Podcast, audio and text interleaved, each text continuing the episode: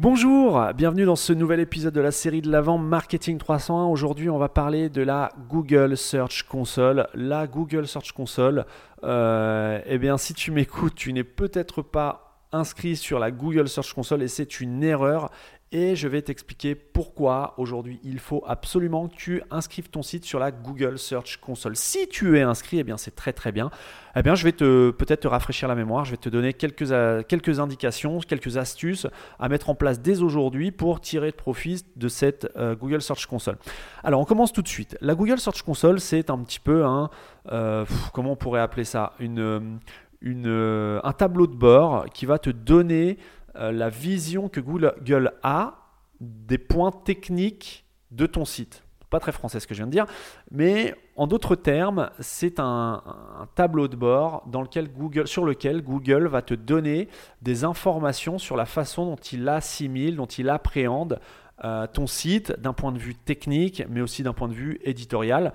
Euh, tu vas par exemple avoir le, taux de clic, tu vas avoir euh, les pages qui ressortent euh, en fonction des requêtes de recherche des internautes sur Google, etc., etc. Tu vas avoir plein de choses. Et notamment, ça va te ressortir certaines erreurs que Google voit quand il navigue sur ton site et qu'il va te proposer de corriger en tout cas, il te dit qu'il faut corriger ces pages-là. Alors, il premièrement, il y a deux choses euh, qu'il faut distinguer sur la Search Console. Alors là, l'épisode d'aujourd'hui, je ne vais pas te faire un, inventaire ou une liste exhaustive euh, de tous les menus, enfin de, toutes les choses qui sont, euh, qui sont proposées par la Search Console. C'est simplement de mettre le point sur quelques éléments qui reviennent souvent et qu'il est important d'optimiser dès aujourd'hui sur ta boutique en ligne.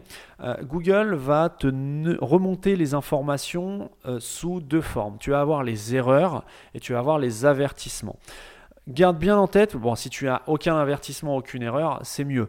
Euh, mais dans un souci de, on va dire, d'optimisation de, ton temps, puisque forcément, corriger des erreurs et corriger des avertissements, eh bien, ça demande du temps. le temps, c'est de l'argent. Tu sais très bien si tu agis en e-commerce je, te, je t'invite à te focaliser sur les erreurs et pas forcément sur les avertissements. Tu peux tenir compte des avertissements qui te sont remontés sur la Search Console, mais ce qu'il faut vraiment corriger aujourd'hui, ça va être principalement les erreurs. Alors, les principales erreurs qui vont être à corriger, ça va être euh, premièrement les erreurs 404.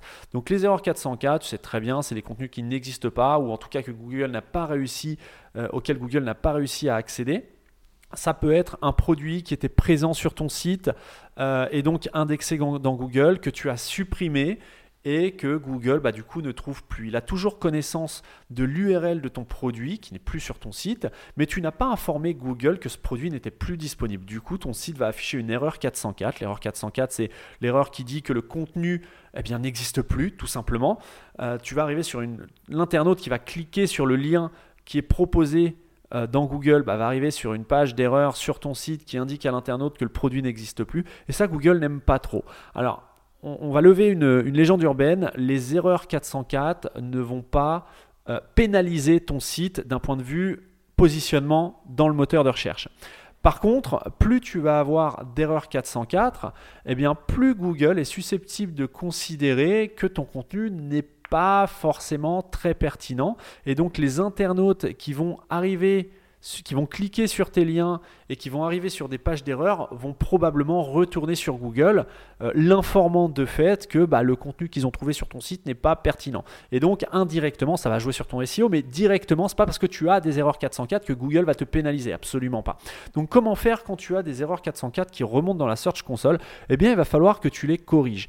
Euh, alors, c'est un petit peu fastidieux. Plus tu en as, plus, ça va être fastidieux. Il va falloir que tu euh, corriges les erreurs grosso modo, une par une il va falloir identifier la source de l'erreur. Pourquoi tu as une erreur 404 Eh bien tout simplement, si c'est un problème au niveau du code, euh, bon bah là il faut voir exactement d'où vient le problème et pourquoi ça te sort une erreur 404. Si maintenant c'est un problème de produit que tu as supprimé, il va falloir que tu mettes en place une redirection 301 pour rediriger ou en tout cas indiquer à Google que cette ancienne page, cet ancien produit qui était disponible sur ton site mais qui n'est plus disponible, euh, eh bien euh, possède un équivalent éventuellement sur ton site. Donc tu vas faire une redirection permanente, c'est le code 301, d'où la redirection 301, qui va euh, indiquer et qui va rediriger automatiquement les utilisateurs vers la page de destination que tu auras choisie. Alors ça peut être un produit similaire ou ça peut être aussi la page de la catégorie du produit. Si tu ne proposes pas d'équivalent, tu peux, euh, peux très bien euh, rediriger les internautes vers la page de la catégorie et il trouvera peut-être un autre produit qui peut lui convenir.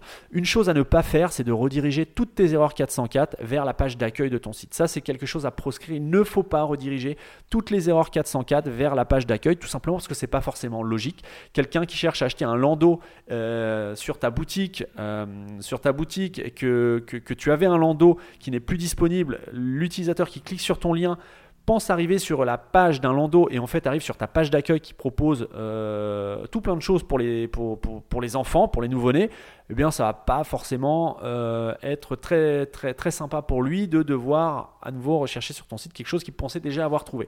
Donc dans le meilleur des cas, tu vas rediriger vers un landau similaire à peu près. C'est parfait si tu peux faire ça. Donc une redirection 301 vers un produit euh, de substitution.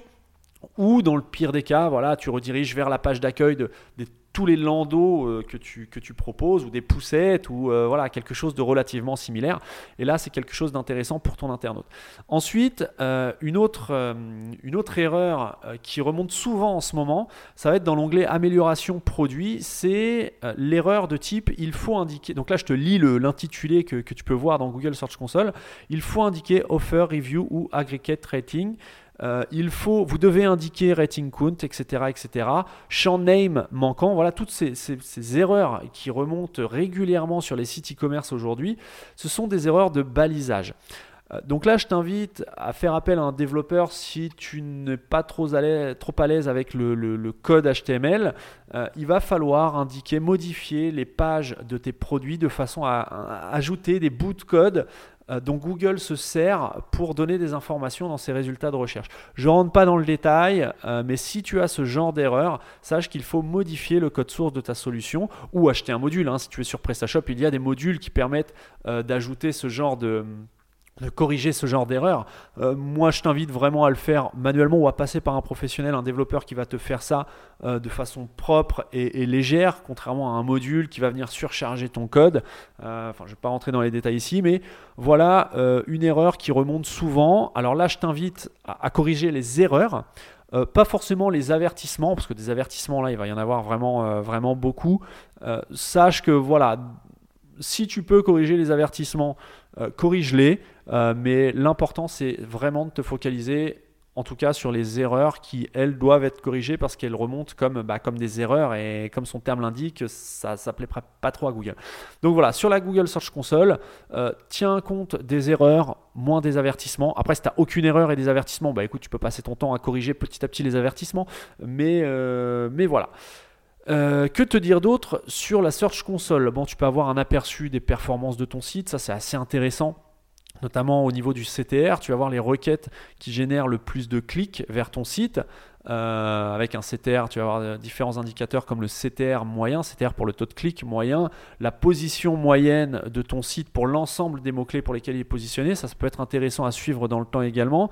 Euh, tu vas avoir ton nombre total de clics, ton nombre total d'impressions, la liste des, des mots-clés, des requêtes qui ont été saisies par les internautes et qui ont permis à cet internaute de cliquer euh, et d'arriver sur ton site. Enfin, tu peux vraiment avoir plein, plein, plein d'informations. Euh, au niveau de la couverture, qu'est-ce que je peux dire sur la couverture? Bah Là, couverture, dans le menu couverture, index et couverture, tu vas voir euh, notamment les erreurs 404, les erreurs 500. Les URL envoyées qui sont désignées comme no index, c'est-à-dire qui sont, tu indiques ton code, le code au sein même de ton site indique à Google qu'il ne doit pas indexer euh, cette page. Alors ça peut être légitime hein, dans le cas de tes mentions légales par exemple, de tes conditions générales de vente. Par contre si tu as du non-index sur ta page d'accueil, là ça, peut être très très problématique puisque en d'autres termes tu indiques à Google de ne pas référencer la page d'accueil de ton site. Donc ça peut être intéressant d'aller jeter un œil sur la Search Console et de voir, euh, de voir ce qui remonte en erreur et, de corriger le, cas échéant. Euh, donc voilà, tu as des infos sur la vitesse, euh, la vitesse de, tes pages. Tu as plein plein de choses. Je t'invite vraiment à t'enregistrer. C'est gratuit, hein. c'est un outil totalement gratuit, la Google Search Console. Donc tu vas sur Google, tu tapes Google Search console, euh, tu enregistres ton site, tu fais la petite manip que Google te demande pour euh, reconnaître ton site et tu auras accès euh, à tout plein d'informations qui vont te permettre d'avoir une visibilité un peu technique de comment Google perçoit ton site d'un point de vue technique. Et ça, c'est très très très intéressant. Voilà, et eh bien écoute, je te laisse t'inscrire et aller naviguer sur la Search Console, regarder un petit peu ce qui a corrigé sur ton site. Euh, si tu n'es pas inscrit sur la Search Console, tu risques d'avoir un petit peu de boulot euh, parce que tu as probablement des erreurs. Si tu n'as pas d'erreurs, et eh bien écoute, euh, je t'invite à nous partager ça sur la page Facebook Marketing 301 et ce sera avec plaisir que je répondrai à tes éventuelles questions sur l'utilisation de la Search Console, comment faire ceci, comment faire cela. Sur ce, je te laisse t'enregistrer et optimiser ton site sur la Search Console. Je te donne rendez-vous demain. Demain, on va parler du sitemap.